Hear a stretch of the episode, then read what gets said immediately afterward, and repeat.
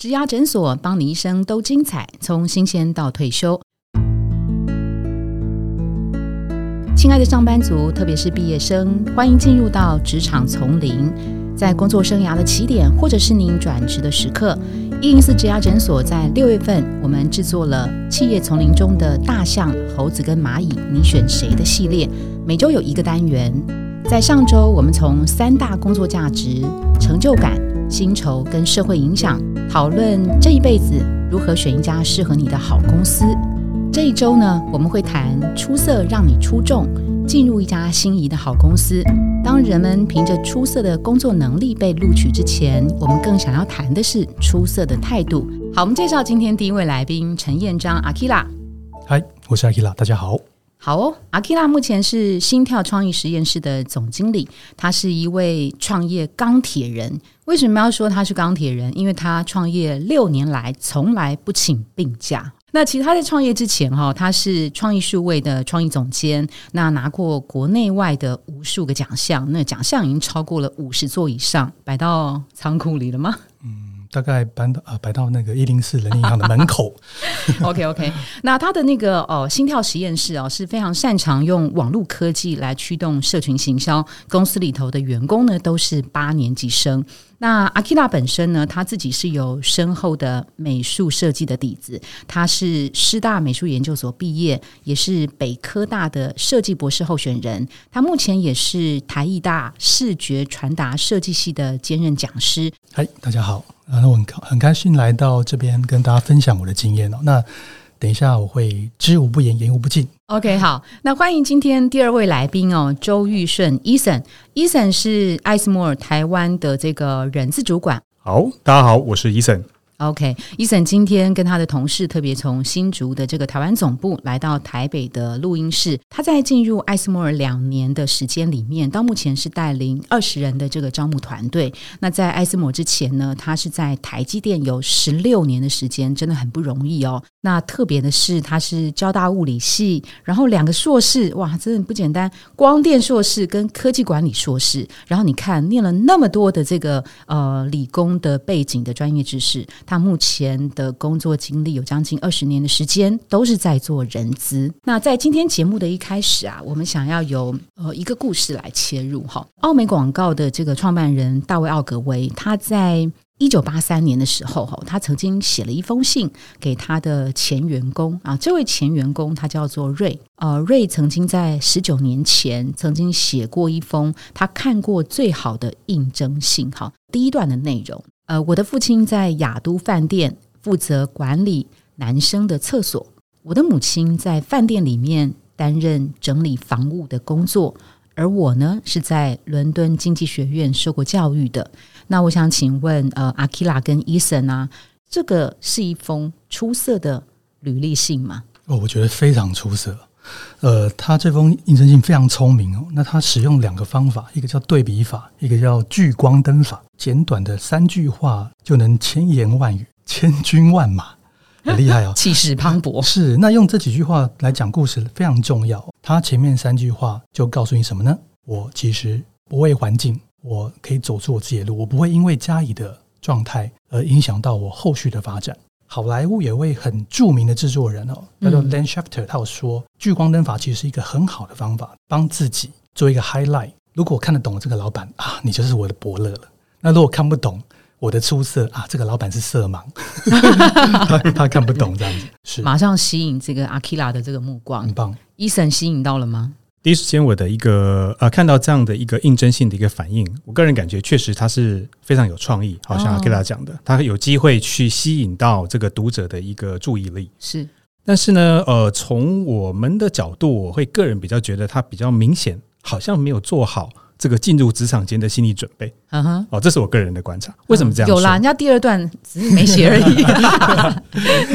好，那因为我们现在先看，只看第一段，或者哎，为什么第一段呢就把自己的爸爸妈妈都搬出来了嘞？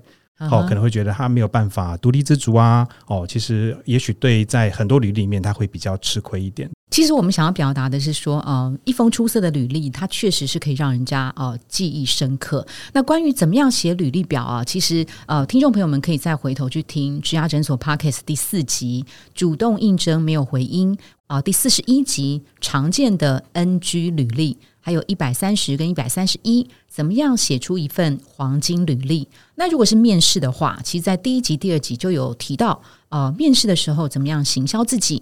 十五到十八集呢，就是面试超难回答的十个问题，哈，还有第四十三集就是面试地雷等等，哈。那在今天的这一集里面呢，呃，到底什么样出色的故事值得写入履历表？在一零四的玩数据，我们曾经分析过，企业眼中的这个新时代啊，其实最具备的三个特质叫做直率性、活力，还有求变性。那这边想要先强调的是说，其实这个故事啊，它有没有一个出色成功的结果，其实并不重要。重要的就是呃，应该怎么样追求这个呃出色的这个过程哈。那两位来宾都在这边猛点头如捣蒜。那我来分享一下这个直率的故事后，S M L 在看人才里面的一个非常重视的三个特质：三 C，Challenge、Collaborate 跟 Care。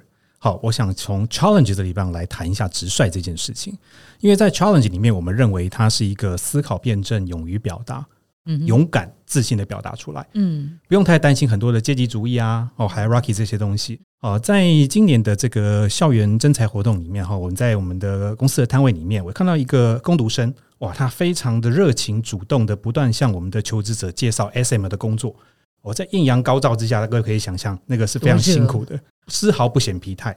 他就主动靠过来跟我说，他自己跟我就呃介绍他自己，然后并表明希望能够加入我的团队，能够担任这个实习生的角色。好直接哦，对，非常的直率。嗯，对，然后协助人才招募的工作。后来呢，我一问啊，原来他已经是我们今年奖学金的一个得主，而且担任这个校园大使的角色。我问他说：“哎，你怎么在求学时间那时候才硕一的呃小朋友，就说哎，怎么就这么样有这样的一个想法跟这么清楚的一个规划？嗯，好，然后他哎很清楚而且思路清晰的一个说明，积极直率的态度跟这种自信的眼神啊，我当下就决定，哎，这个人值得来谈一谈。”而且我已经录取他了。我想特别强调的是他的充分准备这个动作，他不是很莽撞的，直接很直率、很勇敢的表达，那个东西就会比较有点会踩到一个界限，叫做白目。职场上哈，不要把白目当成直率，很不一样哦，一线之隔，一线之隔。那我常常在讲五个字，叫做职场不直肠。嗯，哦，不要太直接了哈，就是可以直率，但是不能白目。阿 k i l a 的这个直率呢，你看到了什么故事？出色的故事。那我们来讲一个。办公室里面的棒球场的故事，也就是打直球哦，直球对决是不是？我把办公室比喻成打打直球的一个一个棒球场哈。那当你知道你的主管是可以直接打直球的，那请你不妨就直接直说。我举个例子哦，因为我我们同事知道我是喜欢打直球的人，他有一次呢就跑来跟我讲，他没有口才，他面对客户会非常紧张，不要我讲，拜托，可以吗？那我听到他这样很直率的跟我反映的时候，其实我是很开心的，因为第一个他很清楚知道目前他自己的弱点。那有时候我们不用急着要去说，哎，你就突破自我嘛。可是问题是，他就知道他的底线在哪里，擅长不擅长的问题。是的，是的。那我们彼此之间有一个共识，其实很好的事情哈。哎，等一下，这个直率真的好吗？还是说他要表达的时候，他应该说这我不擅长，你请别人，但是我擅长做什么？啊，这个我来问一下医生的意见。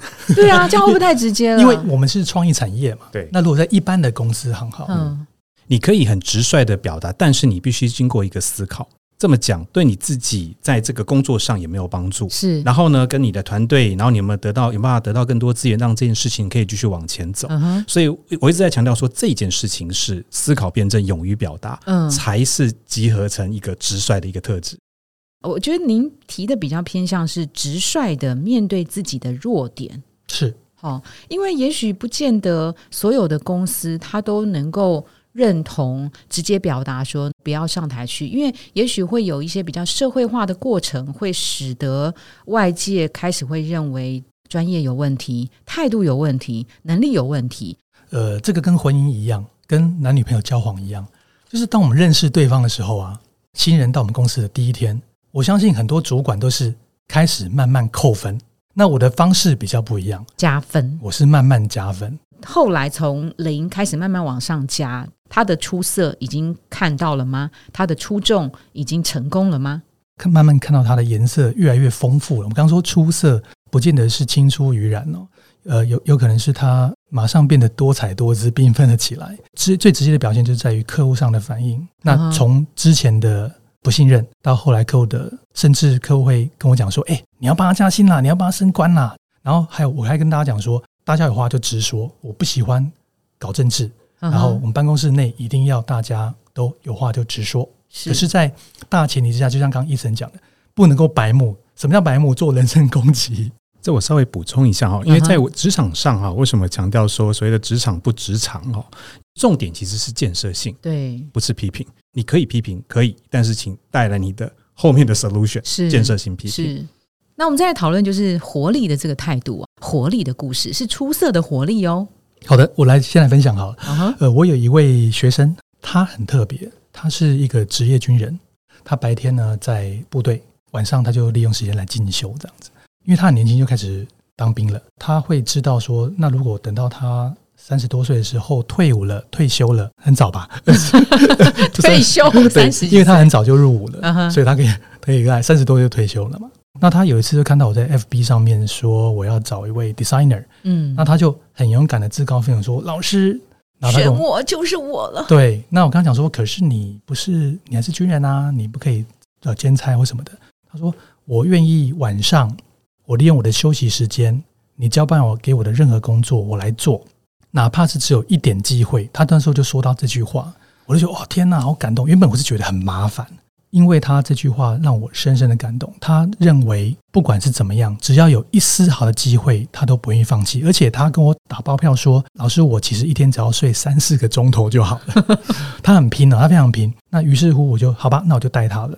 在态度上面，跟他对于自己的。匮乏，以及他对于自己的责任，对于自己的交代，让我感受到非常出色的一个案例。哈哈，所以刚刚阿 Kira 讲的有一个有一句啊，一定要抄起来，叫做“哪怕只有一点机会，哦，我也要拼下去。”好，然后呢，他有因为这样子，然后飞跃式的成长嘛？呃，没有到飞跃哦，因为毕竟他不是飞鱼，不好笑，所以呃。往进步的路走，而且每调一次，我都觉得他又进步一次。我刚刚讲说，很多东西不要事过境迁哦。你之前做的 design 的 layout，麻烦把我后来跟你讲怎么调的，你每次一定要 side by side 的方式做那个 PowerPoint，嗯，你看一下 before and after 差在哪里，嗯，请告诉我，嗯。所以他其实是把你的建议很认真的当成一件事，在结案的时候是。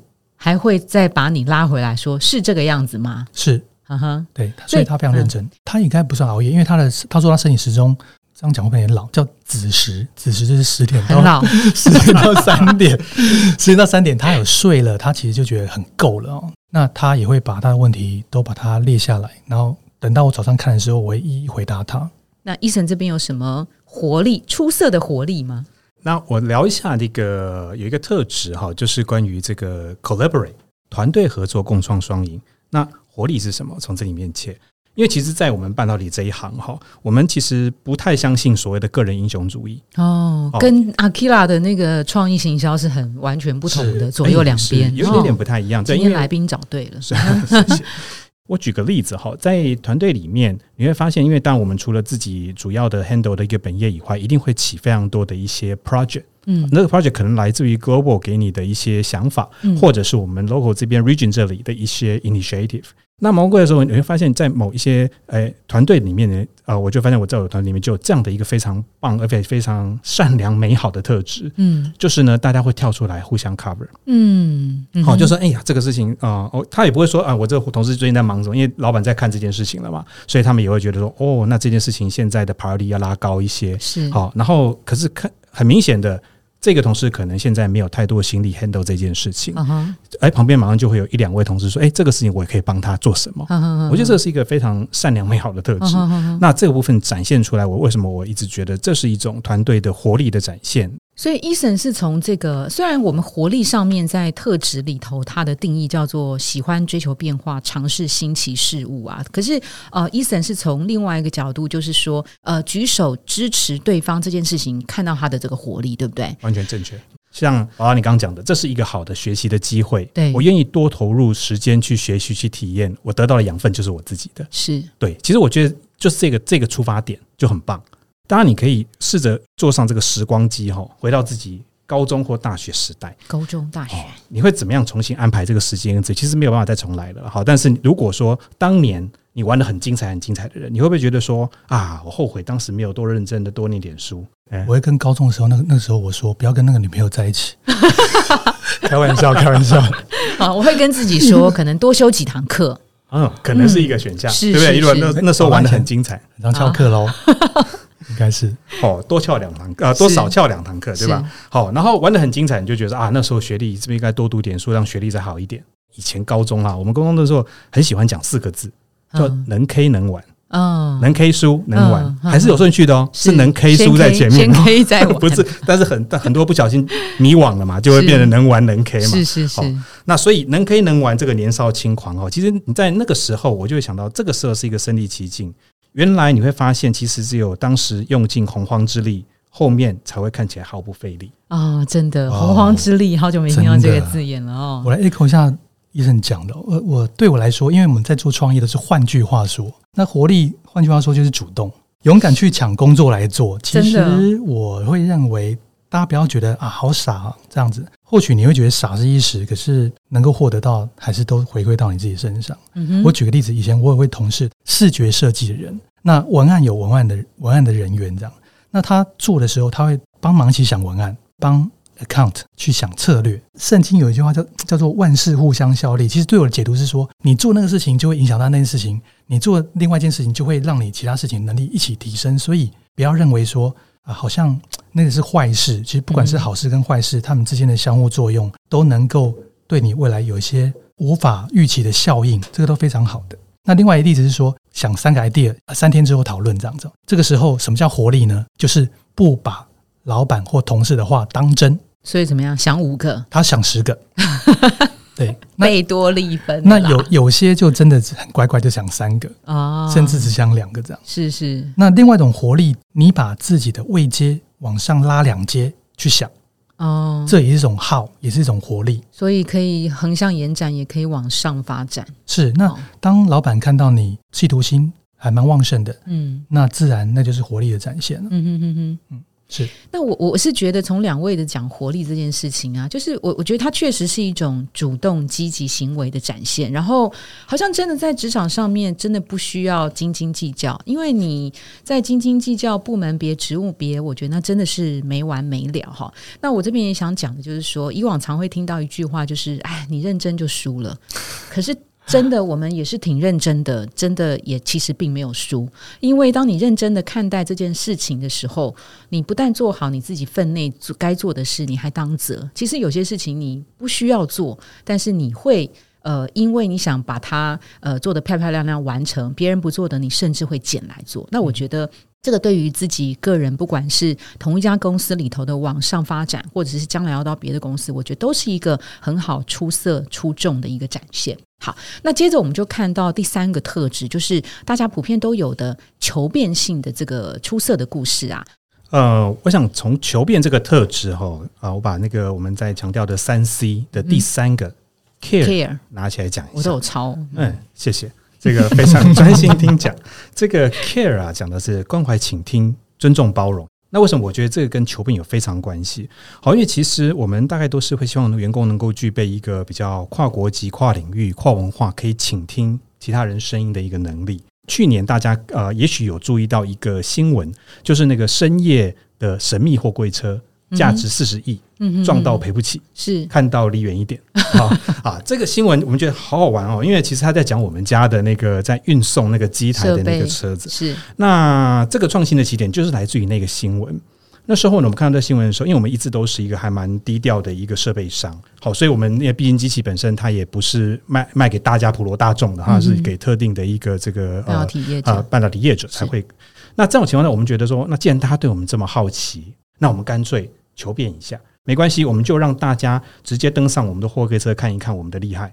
哦，什么叫做这个尖端科技？如果你用拿这个光刻机去刻一个将近五十万字的魔戒三部曲，可以刻在一张 A4 纸上两千六百三十五次。好，那这种求变会发生，我认为是一个非常棒的一个体现，就是说，当我们倾听、观察、敏锐度提高，我们把这件事情真正的把它实现出来。一个体验就是，你不要特别帮自己设限，是好，你注意一下这些环在外在环境的一些变化的时候，你会发现，其实你的点子在很多地方都有机会在开花结果。那那阿 r a 这边呢？我们自己有设计产品哦。有天我就突发奇想，我就哎，大家都出不了国，在两年前的时候，我就把 iPad 保护壳变成一个飞机窗，那你还可以当漏窗外的风景，然后可以把它挂在墙壁上，有点像。呃，那个小叮当的任意门一样，荷兰到了，荷兰到了，对对，艾斯摩尔总部到了，外面还有那个，你可以看到窗外的飞机在飞，这样还有音效，所以你就觉得很很有趣的哦。我们根据大家现在的 insight 而来去设计一些很好玩的东西，就是等于说我们会自己做很多 content，我们不会等客户有个 brief，我们自己就会想东想到一些好玩的东西，我们就跟自己开始做了，我们就自己非常主动。那包括呃，我们自己也做了很多首歌，然后也自己拍 MV。那去提案的时候，我们就提给客户，客户说：“哇，好好玩哦！”那我们就来做 MV 吧。然后就这样子就把歌卖卖卖掉了。我们比较不安于于是的去做一些求变，然后呃，让自己的一些面向，因为客户都需要需要一些新的东西。我们平常就好像北京同仁堂的药柜一样，你平常就要去，地都有。对，上山采药去，你平常就要采药喽。呃，大家都有学过 SWOT，对不对？S W O T。那大家可能就啊，这是什么东西呀？这个很很 low 啊。嗯，我们我们有更厉害的工具啊。可是我不认为，我认为 SWOT 的 O opportunity 才是最重要的。嗯，那什么叫 opportunity？就是你平常要准备，等到客户或是你的广告主他们有这样需求的时候，你才可以很快的把自己平常所累积的东西马上端出来，而且速度非常快。嗯，因为现在客户的 budget 可能不再像以前那么多，而且需要的速度会更快了。它不太允许你消化啊 brief，然后再想策略，然后再跟你约，可能一个月后再提案，恐怕没那么久了。嗯哼，呃，我们曾经遇到那种可能隔两天就要提案了，然后再隔天就要排片是这个我们都遇过的。是是是。那你如果平常没有准备，没有这样的 energy，没有这样的一个求变的状况之下去累积 content 的话，你是办不到的，你是无法做到敏捷式的。一个动作，那我想加码一个问题是说，触类旁通、举一反三的能力，你们是怎么训练的？我觉得宝拉刚刚已经提到一个关键字嘞，你怎么没事就想到？对，就是没事要去想。